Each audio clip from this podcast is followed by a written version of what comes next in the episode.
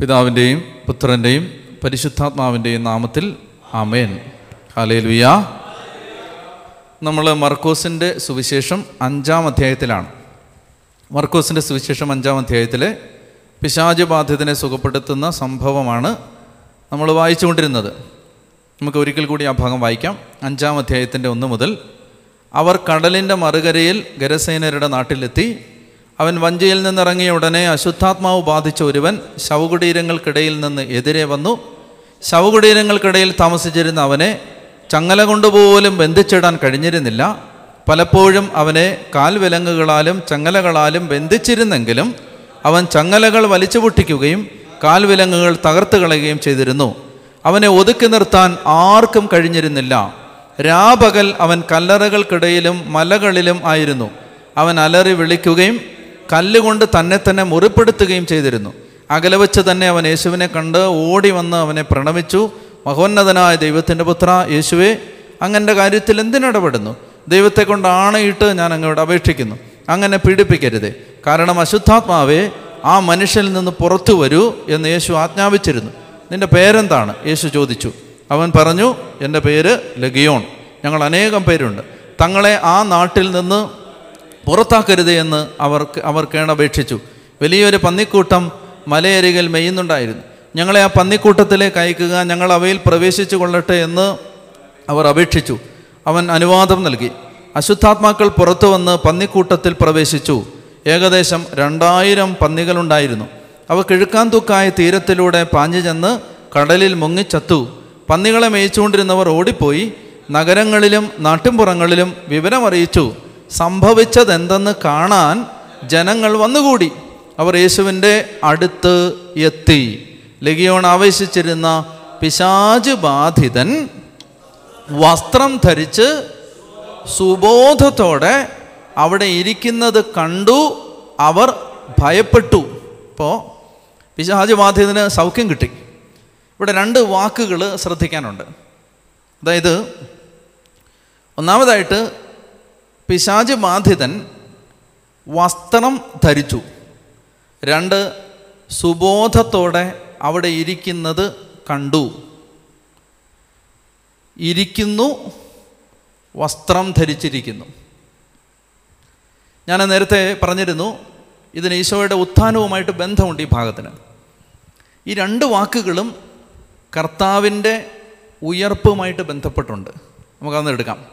മർക്കോസിന്റെ സുവിശേഷം പതിനാറാം അധ്യായം എടുക്കുക മർക്കോസിന്റെ സുവിശേഷം പതിനാറാമത്തെ അധ്യായം. മർക്കോസ് പതിനാറ് ഒന്ന് മുതൽ വായിക്കാം. സാപത്ത് കഴിഞ്ഞപ്പോൾ മഗ്ദലേന മറിയവും യാക്കോബിന്റെ അമ്മയായ മറിയവും സലോമയും അവനെ അഭിഷേകം ചെയ്യുന്നതിന് വേണ്ടി സുഗന്ധദ്രവ്യങ്ങൾ വാങ്ങി ആഴ്ചയുടെ ആദ്യ ദിവസം അതിരാവിലെ സൂര്യൻ ഉദിച്ചപ്പോൾ തന്നെ അവർ ശവകുടീരത്തിലേക്ക് പോയി. അവർ തമ്മിൽ പറഞ്ഞു ആരാണ് നമുക്ക് വേണ്ടി ശവകുടീരത്തിന്റെ വാതിൽക്കൽ നിന്ന് കല്ലുരുട്ടി മാറ്റുക? എന്നാൽ അവർ നോക്കിയപ്പോൾ ആ കല്ല് ഉരുട്ടി മാറ്റിയിരിക്കുന്നു. അത് വളരെ വലുതായിരുന്നു താനും. അവർ ശവകുടീരത്തിനുള്ളിൽ പ്രവേശിച്ചപ്പോൾ ശ്രദ്ധിച്ച് വായിച്ചേ വെള്ള വസ്ത്രം ധരിച്ച ഒരു യുവാവ് വലത് ഭാഗത്ത് ഇരിക്കുന്നത് കണ്ടു. മനസ്സിലായില്ലേ? വസ്ത്രം ധരിച്ച് സുബോധത്തോടെ ഇരിക്കുന്നു. പിശാജ് ബാധിതൻ ഇവിടെ ഈശോയുടെ കല്ലറയിൽ നിന്ന് ഈശോ ഉയർത്തെഴുന്നേൽക്കുന്ന ഭാഗത്തും ഒരു യുവാവ് ദൈവദൂതൻ ആയിരിക്കും. വെള്ളവസ്ത്രം ധരിച്ചൊരു യുവാവ് വലത് ഭാഗത്ത് ഇരിക്കുന്നത് കണ്ടു. പഴയ റെഫറൻസ് ഒന്ന് വായിച്ചേ പിശാചിബാധിതന്റെ അവിടെ എന്താ പറയുന്നത്? അവർ യേശുവിന്റെ അടുത്തെത്തി ലഗിയോൺ ആവശ്യിച്ചിരുന്ന പിശാചി ബാധിതൻ വസ്ത്രം ധരിച്ച് സുബോധത്തോടെ അവിടെ ഇരിക്കുന്നത് കണ്ടു. കണ്ടോ വസ്ത്രം ധരിച്ച് സുബോധത്തോടെ അവിടെ ഇരുത്താനാണ് കർത്താവ് വിശ്വമിശിക ഉയർത്തെഴുന്നേറ്റത്. അതാണ് ഈ കണക്ഷൻ ഉണ്ട് തമ്മിൽ. കർത്താവിന്റെ ഉത്ഥാനവും ഈ കല്ലറയിൽ നിന്നുള്ള അവന്റെ മോചനവും തമ്മിൽ ഉത്ഥാന ഈ നല്ല ബന്ധമുണ്ട്. അപ്പോൾ മർക്കോസ് അങ്ങനെ അതിനെ ബന്ധിപ്പിക്കുന്നുണ്ട്. ഒരു ആത്മീയ അർത്ഥത്തിൽ അതിനെ ബന്ധിപ്പിക്കുന്നുണ്ട്. അപ്പോൾ ഒരു മനുഷ്യൻ ഇരിക്കുന്നു എന്ന് പറഞ്ഞതിന്റെ അർത്ഥം എന്താ? ഇരിക്കുന്നു. അയാൾ സെറ്റിൽഡ് ആയെന്നാണ് എന്റെ അർത്ഥം. അയാൾ സെറ്റിൽഡ് ആയി. പക്ഷേ നമ്മൾ ഈ അഞ്ചാം അധ്യായത്തിന്റെ ഒന്ന് മുതലുള്ള വാക്യങ്ങൾ നേരത്തെ വായിച്ചപ്പോൾ ഇയാൾ സെറ്റിൽഡ് അല്ലായിരുന്നു അവനെ ഒതുക്കി നിർത്താൻ ആർക്കും കഴിഞ്ഞില്ല. അവൻ ഒരിടത്ത് ഇരിക്കില്ല. അവൻ മലയിൽ അലഞ്ഞു നടക്കും ശവകുടീരത്തിൽ അലഞ്ഞു നടക്കും കുന്നുകളിൽ അലഞ്ഞു നടക്കും. അവൻ രാപകൽ അലറി വിളിക്കും തന്നെ തന്നെ മുറിപ്പെടുത്തും ചങ്ങലകൾ തകർത്ത് കളയും. അൺസെറ്റിൽഡ് ടു ദ കോർ ഈ മനുഷ്യൻ അൺസെറ്റിൽഡ് ആണ്. അപ്പോൾ അസ്വസ്ഥനാണ്. സമാധാനമില്ല. നമ്മൾ ഈ യേശുവിലേക്ക് വരുമ്പോൾ ഉണ്ടല്ലോ നമുക്ക് ആദ്യം കിട്ടുന്ന എന്താണ്? ഈ സമാധാനമാണ്. സമാധാനം എന്ന് പറഞ്ഞാൽ എന്തെന്നറിയാം? ഈ പ്രശ്നങ്ങളൊന്നും ഇല്ലാതാവുന്നില്ല. പ്രശ്നങ്ങളൊക്കെ അവിടെ തന്നെ ഉണ്ടാവും. പക്ഷേ സെറ്റിൽഡ് ആണ്. എവിടെയോ ഒരു ഉറപ്പുണ്ട്. എന്താണ്? ഒന്ന് കർത്താവ് നമ്മുടെ കൂടെ ഉണ്ട്. രണ്ട് നമ്മൾ ഇതിൽ നിന്ന് പുറത്തു വരും. ആ ഒരു ഉറപ്പ് ഉണ്ട്. അപ്പോൾ അത് ശരിക്കും ഈശോ ഒരാളെ തൊട്ടു എന്നതിന്റെ അടയാളം എന്താ? ഈ സെറ്റിൽഡായ അവസ്ഥയാണ്. അയാൾക്ക് ആകുലപ്പെടാൻ ഒരായിരം കാരണം മറ്റുള്ളവരെ പോലെ തന്നെ ഉണ്ടാവും. പക്ഷേ അയാൾ സെറ്റിൽഡാണ്. എവിടെയോ ഉള്ളിൽ ഒരു ഉറപ്പുണ്ട് നിങ്ങൾ ഈ ശരിക്കും സ്പിരിച്വലായ മനുഷ്യരുടെ മുഖത്ത് ശാന്തതയുണ്ടാവും. പ്രശ്നങ്ങളില്ലാത്ത അവസ്ഥയല്ല. ഒരായിരം പ്രശ്നം ഇളകി മറിയുന്ന തിരമാലകൾ പോലെ വേലിയേറ്റം പോലെ സുനാമി പോലെ അലറിയാർക്കുന്ന തിരമാലകൾ ഹൃദയത്തിൽ ഇങ്ങനെ കടന്നടിക്കുന്നുണ്ടാവും. പക്ഷെ അവർ സെറ്റിൽഡായിരിക്കും. ഈ വഞ്ചിയുടെ അമരത്ത് കിടന്ന് കർത്താവ് ഉറങ്ങിയ പോലെ. എങ്ങനെ ഉറങ്ങിയെന്ന് നമ്മൾ ശരിക്കും പറഞ്ഞാൽ അതിന്റെ പടങ്ങൾ കണ്ടിട്ടുണ്ടെങ്കിൽ ഈ കാറ്റടിച്ച് വെള്ളം അങ്ങോട്ട് കയറി വള്ളത്തിനകത്ത് മുഴുവൻ വെള്ളം കയറി എങ്ങനെ കിടന്നുറങ്ങി കാണും? അപ്പം അത് ഉറങ്ങാൻ പറ്റുന്നത് ദൈവം കൂടെയുണ്ടെന്നുള്ള ഉറപ്പാണ്.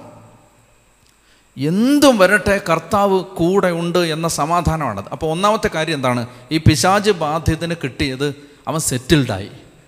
അവനിങ്ങനെ അടങ്ങിയിരിക്കുന്ന ആരും കണ്ടിട്ടില്ല. ആളുകൾ വന്നിട്ട് അത്ഭുതപ്പെടുകയാണ്. കാരണം ഈ പിശാചി ബാധ്യതനെ ഇവനെ കൊണ്ടാണ് ആ പഞ്ചായത്തിൽ ഏറ്റവും കൂടുതൽ തലവേദന ഉണ്ടായിരുന്നത്.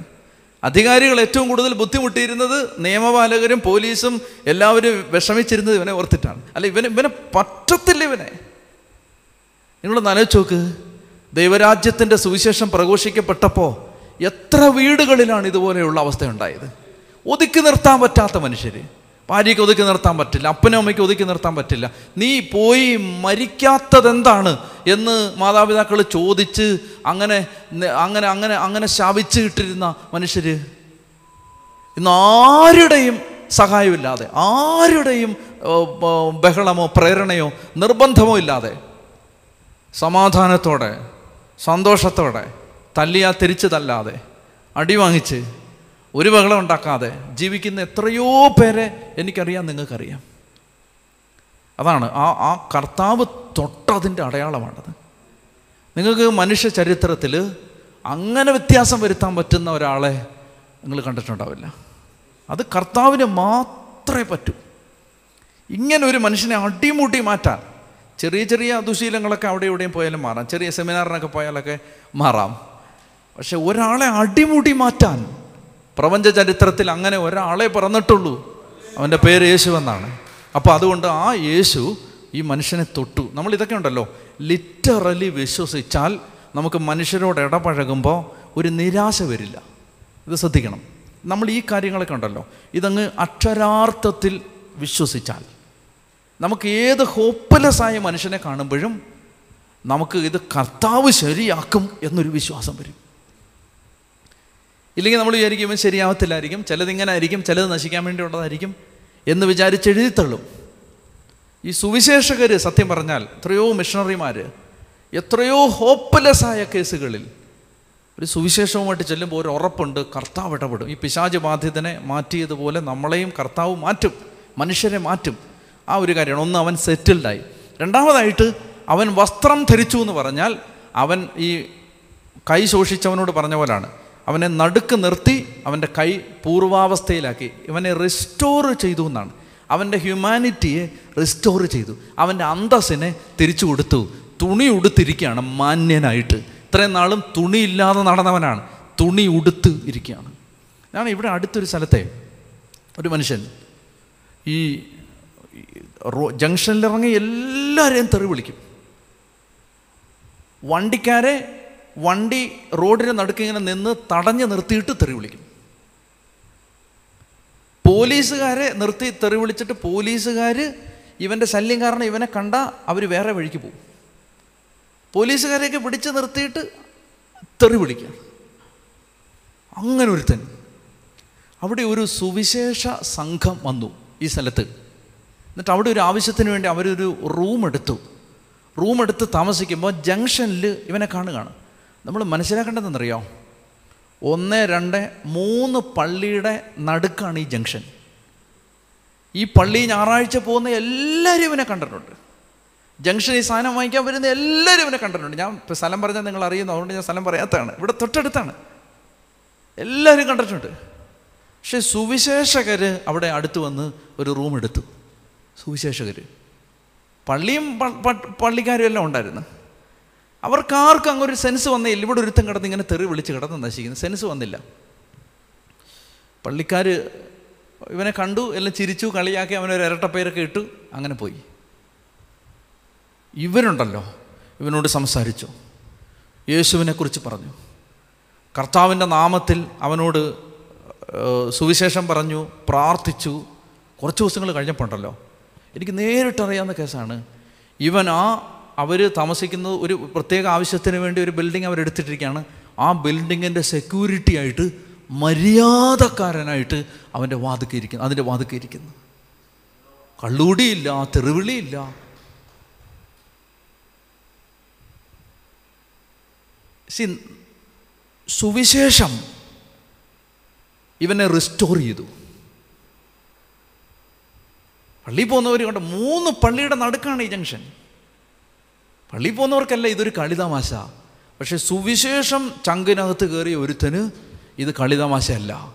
അവന് കർത്താവിന്റെ ഉള്ളിലെ വേദനയുണ്ട്. ആ വേദന കാണുമ്പോൾ അവൻ അറിയാം ഇവൻ ഇവൻ റിസ്റ്റോർ ചെയ്യപ്പെടേണ്ടവനാണ്. ഇവനെ തിരിച്ച് സമൂഹത്തിന്റെ മുഖ്യധാരയിലേക്ക് കൊണ്ടുവരേണ്ടത് സുവിശേഷം ഏറ്റുവാങ്ങിയവരുടെ ഡ്യൂട്ടിയാണെന്ന് അവനറിയാം റിസ്റ്റോർ ചെയ്തു. എനിക്ക് എന്നെ ഒരുപാട് എന്നെ ചിന്തിപ്പിച്ചൊരു സംഭവമാണിത്. ഈ മനുഷ്യനെ തിരിച്ചു കൊണ്ടുവന്നു തെറി വിളിച്ച് ബഹളം വെച്ച് നാശം അങ്ങനെ നടന്നൊരു മനുഷ്യൻ. അതാണ് ഇവൻ ഇരുന്നു വസ്ത്രം ധരിച്ചു. ഈ settled and is restore to human dignity ഇനി പതിനഞ്ചാമത്തെ വാക്യം വായിച്ചേ. മർക്കോസ് അഞ്ച് പതിനഞ്ച്. അവർ യേശുവിന്റെ അടുത്തെത്തി ലഗിയോൺ ആവേശിച്ചിരുന്ന പിശാചി ബാധിതൻ വസ്ത്രം ധരിച്ച് സുബോധത്തോടെ അവിടെ ഇരിക്കുന്നത് കണ്ടു. അവർ ഭയപ്പെട്ടു. പിശാച് ബാധിതനും പന്നികൾക്കും സംഭവിച്ചത് കണ്ടവർ അക്കാര്യങ്ങൾ ജനങ്ങളോട് പറഞ്ഞു. തങ്ങളുടെ പ്രദേശം വിട്ടുപോകണമെന്ന് അവർ യേശുവിനോട് അപേക്ഷിച്ചു. കണ്ടോ? അപ്പോൾ ആദ്യത്തെ ഈ മിനിസ്ട്രി ഫസ്റ്റ് ഡേ മിനിസ്ട്രിയാണ്. വിജാതീയരുടെ ദേശത്തേക്ക് കർത്താവ് ആദ്യമായിട്ട് വരികയാണ് മർക്കോസിന്റെ സുവിശേഷം അനുസരിച്ച്. വിജാതീയരുടെ ദേശത്തെ ആദ്യത്തെ ദിവസത്തെ ശുശ്രൂഷയാണ്. പറ ഫെയിലിയർ അല്ലേ അതൊരു വമ്പൻ പരാജയമല്ലേ? അപ്പോൾ പോകാൻ തുടങ്ങുകയാണ് അവർ അവർ പറഞ്ഞു ഈ ഇവിടെ നിൽക്കണ്ട നീ പെട്ടെന്ന് വിട്ടോളാൻ പറഞ്ഞു. കാരണം ഞങ്ങൾക്ക് രണ്ടായിരം പന്നിയുടെ നഷ്ടമുണ്ട്. പെട്ടെന്ന് വിട്ടോളാൻ പറഞ്ഞു. ഞങ്ങൾക്ക് വലുത് പന്നികൾ തന്നെ വേഗം വിടാൻ പറഞ്ഞു. ഞാൻ പറയാം അതിനെക്കുറിച്ച്. പിശാചബാധിതനും പന്നികൾക്കും സംഭവിച്ചത് കണ്ടവർ അക്കാര്യങ്ങൾ ജനങ്ങളോട് പറഞ്ഞു. തങ്ങളുടെ പ്രദേശം വിട്ടുപോകണമെന്ന് അവർ യേശുവിനോട് അപേക്ഷിച്ചു. അവർ വഞ്ചിയിൽ കയറാൻ തുടങ്ങിയപ്പോൾ പിശാച് ബാധിച്ചിരുന്ന മനുഷ്യൻ അവന്റെ കൂടെ പോകുന്നതിന് അനുവാദം ചോദിച്ചു. അപ്പോൾ ഈ പാവം ഈശോയുടെ അടുത്ത് വന്നിട്ട് പറയാണ് ഞാനൂടെ വരട്ടെ എന്ന് പറഞ്ഞു. എവിടെ? നിങ്ങളുടെ കൂടെ? എങ്ങോട്ട്? അക്കരെ. കഫർനാമിൽ നിങ്ങൾ താമസിക്കുന്ന സ്ഥലത്ത്. എന്താ കാരണം? കാരണം എന്താന്ന് പറഞ്ഞാൽ ഞാൻ ഇപ്പോൾ കർത്താവിനെ അറിഞ്ഞ ഒരാളാണ്. എനിക്കിനി ഈ നാട്ടിൽ നിന്നാൽ ഈ നാട്ടിൽ ഇനി എനിക്കൊരു സ്പേസ് ഇല്ല. ഞാൻ കർത്താവിനെ അറിഞ്ഞ ആളാണ്. ബാക്കി ആരും കർത്താവിനെ അറിഞ്ഞിട്ടില്ല. അവർക്ക് പന്നികളാണ് വലുത്. അതുകൊണ്ട് ഞാൻ നിന്റെ വരട്ടെ. അവർ വഞ്ചിയിൽ കയറാൻ തുടങ്ങിയപ്പോൾ പിശാജ് ബാധിച്ചിരുന്ന മനുഷ്യൻ അവനോടുകൂടെ പോകുന്നതിന് അനുവാദം ചോദിച്ചെന്നാൽ യേശു അനുവദിച്ചില്ല. അവൻ പറഞ്ഞു നീ വീട്ടിൽ സ്വന്തക്കാരുടെ അടുത്തേക്ക് പോവുക. കർത്താവ് നിനക്ക് വേണ്ടി എന്തെല്ലാം പ്രവർത്തിച്ചുവെന്നും എങ്ങനെ നിന്നോട് കരുണ കാണിച്ചെന്നും അവരെ അറിയിക്കുക. ഈ സുവിശേഷത്തിലെ ആദ്യത്തെ വിജാതീയ മിഷണറിയാണ് ഈ പിശാചിബാധിതൻ വിജാതിയരുടെ ഇടയിൽ ആദ്യമായിട്ട് യേശുവിന്റെ സുവിശേഷം പ്രഘോഷിച്ചത് ഈ പിശാചി ബാധിച്ച ആളാണ്. അപ്പോൾ കർത്താവ് പറയാണ് നീ വരണ്ട. നീ പോ. നീ പോയിട്ട് അവരുടെ ഇടയിൽ നിന്റെ വീട്ടുകാരുടെ അടുത്ത് നിന്റെ സ്വന്തക്കാരുടെ അടുത്ത് നിന്റെ നാട്ടുകാരുടെ അടുത്ത് ചെന്നിട്ട് നീ പറ കർത്താവ് എന്തെല്ലാം ചെയ്തു? എന്തിനങ്ങനെ പറയുന്നത് അറിയാമോ ഇവനെ അറിയാത്ത ഒരൊറ്റ ഒരാൾ പോലും ആ ദേശത്തിൽ ആ പട്ടണത്തിലില്ല. ദക്കോപോളീസ് എന്നാ പറയുന്നത് അടുത്ത വാക്യത്തെ അതാ പറയുന്നത് പത്ത് നഗരങ്ങളാണ് ദക്കോപോളീസ് ഈ പത്ത് നഗരത്തിലും ഇവൻ അറിയാത്ത ഒറ്റ ഒരുത്തം പോലും ഇല്ല. ഓരോ സിറ്റിയിലും ഇവൻ ചെല്ലും. ചെന്നിട്ട് ഇവൻ പറയും ഒരു കാലത്ത് ചങ്ങലകൾ വലിച്ചു പൊട്ടിച്ചും കൂച്ചുവിലങ്ങുകൾ തകർത്തും മലയടിവാരങ്ങളിൽ അലഞ്ഞു നടന്നും ശവകുടീരങ്ങൾക്ക് ഇടയിൽ രാപാർത്തും മുറിവേൽപ്പിച്ചും മുറിപ്പെടുത്തിയും ജീവിച്ചിരുന്ന ഒരു മനുഷ്യനാണ് ഞാൻ. നിങ്ങൾക്കെന്നെ പരിചയമുണ്ട്. ഇന്ന് ഞാൻ ആ പഴയ മനുഷ്യനല്ല. എന്റെ കെട്ടുകൾ അഴിച്ച ഒരുവനെ കുറിച്ച് എനിക്ക് ഈ നഗരത്തിൽ പ്രസംഗിക്കാനുണ്ട്. അവന്റെ പേര് യേശു എന്നാണ്. നിങ്ങൾ നാലോ ചോക്ക് ഈ സുവിശേഷം ഇവൻ പറയുമ്പോൾ ഈശോ പറയുന്നതിനേക്കാളും പഞ്ച് വരും. കാരണം എന്താണ്? ഇവൻ ഇവന്റെ ജീ ഇവന്റെ ജീവിതം അറിയാത്ത ഒരൊറ്റ ഒരാൾ അവിടെ ഉണ്ടോ? സകലരും ഇവന്റെ ജീവിതത്തിന്റെ പരിതാപാവസ്ഥ അറിയാവുന്ന ആളുകളാണ്. അപ്പോൾ ഇവൻ അങ്ങോട്ട് ചെന്നിട്ട് ഓരോ സിറ്റിയിലും പത്ത് നഗരത്തിലും ഇവൻ ചെന്ന് സുവിശേഷം പ്രസംഗിച്ചു. ഇനി എന്താ സംഭവിച്ചതെന്നറിയോ അപ്പാരൻലി ഈ ഭാഗത്തിന്റെ അവസാനം നമുക്ക് തോന്നും കർത്താവിന്റെ മിനിസ്ട്രിയിൽ ഫെയിലിയർ ആണെന്നല്ലേ തോന്നുന്നേ. സത്യത്തിൽ ഫെയിലിയർ അല്ല. ഇനി ഈശോ ഒരിക്കൽ കൂടി ഇവിടേക്ക് വരുന്നുണ്ട്. വരുമ്പോൾ ഈ സ്വീകരണമല്ല ഈശോയ്ക്ക് കിട്ടിയത്. നമുക്കതൊന്ന് വായിക്കാം. ഏഴാം അധ്യായത്തിൽ എടുക്കാം ഏഴാം അധ്യായത്തിൽ മുപ്പത്തി ഒന്ന് മുതലുള്ള വാക്യങ്ങൾ ഏഴാം അധ്യായത്തിൽ സോറി ഏഴാം അധ്യായത്തിൽ മുപ്പത്തി ഒന്ന് മുതലുള്ള വാക്യങ്ങൾ വായി നമുക്കൊന്ന് വായിക്കാം. ഇനി പിന്നെ എടുക്കുന്നതാണെങ്കിൽ ഒന്ന് വായിക്കാം നമുക്ക്. ഏഴ് മുപ്പത്തി ഒന്ന് മുതൽ എട്ടാം അധ്യായത്തിന്റെ ഒമ്പതാമത്തെ വാക്യം വരെ ഒരു ഒരു യൂണിറ്റാണ്. നമുക്ക് ഏഴ് മുപ്പത്തി ഒന്ന് മുതൽ വായിക്കാം ഇപ്പം. അവ അവൻ ടൈർ പ്രദേശത്ത് നിന്ന് പുറപ്പെട്ട് സീതോൻ കടന്ന് ദക്കോപോളീസ് പ്രദേശത്തൂടെ ഗലീലി കടൽ തീരത്തേക്ക് പോയി. ബധിരനും സംസാരത്തിന് തടസ്സമുണ്ടായിരുന്ന ഒരുവനെ അവർ അവന്റെ അടുത്ത് കൊണ്ടുവന്നു. അവന്റെ മേൽ കൈകൾ വെക്കണമെന്ന് അവർ അവനോട് അപേക്ഷിച്ചു. യേശു ജനക്കൂട്ടത്തിൽ നിന്ന് മാറ്റി നിർത്തി അവന്റെ ചെവികളിൽ വിരലുകളിട്ടു തുപ്പൽ കൊണ്ട് അവന്റെ നാവിൽ സ്പർശിച്ചു. സ്വർഗത്തിലേക്ക് നോക്കി നെടുവീർപ്പിട്ടുകൊണ്ട് അവനോട് പറഞ്ഞു എഫാത്ത തുറക്കപ്പെടട്ടെ. ഉടനെ അവന്റെ ചെവികൾ തുറന്നു നാവിന്റെ കെട്ട് അഴിഞ്ഞു. അവൻ സ്ഫുടമായി സംസാരിച്ചു. ഇക്കാര്യം ആരോടും പറയരുതെന്ന് അവൻ വിലക്കി എന്നാൽ ഇത്രയേറെ അവൻ വിലക്കി അത്രയേറെ ശുഷ്കാന്തിയോടെ അവനത് പ്രഘോഷിച്ചു. അവർ അളവറ്റ വിസ്മയത്തോടെ പറഞ്ഞു അവൻ എല്ലാ കാര്യങ്ങളും നന്നായി ചെയ്യുന്നു. ബദിരർക്ക് ശ്രവണ ശക്തിയും ഊമർക്ക് സംസാരശേഷിയും കൊടുക്കുന്നു. അതായത് ഈ പ്രദേശത്ത് നമ്മൾ ഈ ഇതിന് തൊട്ട് മുമ്പത്തെ ഭാഗത്തും ഈ മുപ്പത്തിയൊന്ന് മുതലുള്ള ഭാഗത്തുമൊക്കെ കർത്താവ് ഈശോമിശിക ഈ വിജാതീയരുടെ ദേശത്താണ് ചെല്ലുന്നത്. അവിടെ വച്ച് അത്ഭുതങ്ങൾ നടന്നു. അവർ രോഗികളെ യേശുവിന്റെ അടുത്ത് കൊണ്ടുവന്നു. ബദ്ധരനായ ഒരുത്തനെ കൊണ്ടുവന്നു. അവന് സുഖപ്പെട്ടു. സീറോ ഫിനേഷ്യൻ സ്ത്രീയുടെ വിശ്വാസം മൂലം അവരുടെ മകൾ സൗഖ്യപ്പെട്ടു. അപ്പോൾ അവിടെ ഒരു സുവിശേഷ വേലയുടെ വ്യാപനം നടക്കുന്നതിന്റെ കാരണം ആരാ? ഈ മനുഷ്യൻ. അയാളവിടെ യേശുവിന്റെ ഏജന്റായിട്ട് ഈ പട്ടണത്തിലുണ്ട്. കർത്താവ് വരുമ്പോൾ ഇനി കൺവെൻഷൻ ക്രമീകരിക്കുന്ന ആരാ? ഈ പിശാജ് ബാധിച്ച ആളാണ്. അപ്പോൾ ശരിക്കും പറഞ്ഞാൽ കർത്താ അപ്പാരലി നമ്മൾ ഈ ഭാഗം ആദ്യം വായിക്കുമ്പോൾ കർത്താവിന്റെ സുവിശേഷ വേലയ്ക്ക് ഒരു ഫലമുണ്ടായില്ല എന്ന് നമുക്ക് തോന്നാൻ ഇടയുണ്ടെങ്കിലും ഈ മനുഷ്യനിലൂടെ ആ വിജാതീയ ദേശം യേശുവിനെ അറിയാൻ ഇടയായി എന്നാണ് നമ്മൾ തൊട്ടടുത്ത അധ്യായം വായിക്കുമ്പോൾ നമുക്ക് മനസ്സിലാവുന്നത്. പിന്നീട് ആ ദേശത്ത് യേശുവിന് വലിയ സ്വീകാര്യത ഉണ്ടാവുകയാണ്. നമുക്ക് ആ ഭാഗത്തേക്ക് മടങ്ങി വരാം. പത്തൊമ്പതാമത്തെ വാക്യം എന്നാൽ യേശു അനുവദിച്ചില്ല അവൻ പറഞ്ഞു. അഞ്ച് പത്തൊമ്പത് യേശു അനുവദിച്ചില്ല അവൻ പറഞ്ഞു. നീ വീട്ടിൽ സ്വന്തക്കാരുടെ അടുത്തേക്ക് പോവുക. കർത്താവ് നിനക്ക് വേണ്ടി എന്തെല്ലാം പ്രവർത്തിച്ചുവെന്നും എങ്ങനെ നിന്നോട് കരുണ കാണിച്ചുവെന്നും അവരെ അറിയിക്കുക. അവൻ പോയി യേശു തനിക്ക് വേണ്ടി എന്തെല്ലാം ചെയ്തെന്ന് ദക്കോപോളീസിൽ പ്രഘോഷിക്കാൻ തുടങ്ങി. ജനങ്ങൾ അത്ഭുതപ്പെട്ടു.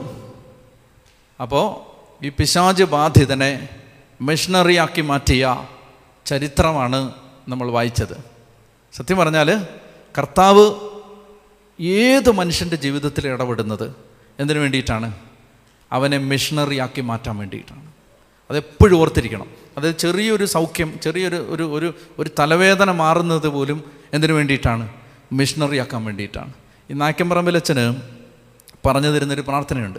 അത് ആർക്കെങ്കിലും വേണ്ടി പ്രാർത്ഥിക്കാനുണ്ടെങ്കിൽ അച്ഛൻ ഇങ്ങനെ പറയും അവരെ തിരുരക്തം കൊണ്ട് കഴുകണേ പരിശുദ്ധാത്മാവ് കൊണ്ട് നിറയ്ക്കണേ അവർ അവരുടെ പാപങ്ങൾ ക്ഷമിക്കണമേ അവസാനം അവരെ പ്രേക്ഷിതരാക്കി മാറ്റണമേ. അത് കറക്റ്റ് ലോജിക്കാണ്. അതായത് ഇവരുടെ പാപം ക്ഷമിക്കുന്ന എന്തിനാ? പ്രേക്ഷിതനാക്കി മാറ്റാൻ വേണ്ടിയാണ്. രോഗം സുഖപ്പെടുത്തുന്നത് എന്തിനാ? പ്രേക്ഷിതനാക്കി മാറ്റാൻ വേണ്ടിയിട്ടാണ്. എല്ലാ അർത്ഥത്തിലും കർത്താവ് ഈശോമിശിക ഒരു വ്യക്തിയുടെ ജീവിതത്തിൽ ഇടപെടുന്നത് അവനെ സുവിശേഷകനാക്കി മാറ്റാൻ വേണ്ടിയിട്ടാണ്. അതെങ്ങനെയാണ് സുവിശേഷം? നമ്മൾ കണ്ടുമുട്ടുന്നവരോട് ഈശോയെക്കുറിച്ച് പറയാനുള്ള ഒരു ബാധ്യത ഉത്തരവാദിത്തം തന്നുകൊണ്ടാണ് കർത്താവ് ഈശോമിശിക നമ്മുടെ ജീവിതത്തിൽ ഇടപെടുന്നത്. നമുക്ക് പ്രാർത്ഥിക്കാം കർത്താവേ ഈ അഞ്ചാം അഞ്ചാമധ്യായത്തിന്റെ ഒന്ന് മുതൽ ഇരുപത് വരെയുള്ള വചനങ്ങളിലൂടെ അങ്ങ് സംസാരിച്ച അവിടുത്തെ വചനത്തെ ഓർത്ത് ഞങ്ങൾ സ്തുതിക്കുന്നു. ആ വചനങ്ങൾ ഹൃദയത്തിൽ സ്വീകരിച്ച് ജീവിതത്തിൽ പ്രാവർത്തികമാക്കാൻ ആവശ്യമായ എല്ലാ അനുഗ്രഹങ്ങളും അങ്ങ് ഞങ്ങൾക്ക് നൽകണമേ എന്ന് പ്രാർത്ഥിക്കുന്നു. പരിശുദ്ധ അമ്മയുടെ മാധ്യസ്ഥവും പ്രാർത്ഥനയും ഞങ്ങളുടെ കൂടെ ഉണ്ടാവണമേ. കൃപ നിറഞ്ഞ മറിയുമേ നിനക്ക് സമാധാനം. നമ്മുടെ കർത്താവ് നിന്നോടുകൂടെ നീ സ്ത്രീകളിൽ അനുഗ്രഹിക്കപ്പെട്ടവളാവുന്നു. നിന്റെ ഉദരഫലമായ നമ്മുടെ കർത്താവ് വിശംസിക വാഴ്ത്തപ്പെട്ടവനാവുന്നു. പരിശുദ്ധ മറിയമേ തമ്പുരാന്റെ അമ്മേ പാവികളാ ഞങ്ങൾക്ക് വേണ്ടി പോഴെപ്പോഴും ഞങ്ങളുടെ മരണസമയത്തും തമ്പുരാനുടെ അപേക്ഷ വരണമേ. ആമേൻ. പിതാവിനും പുത്രനും പരിശുദ്ധാത്മാവിന് സ്തുതി.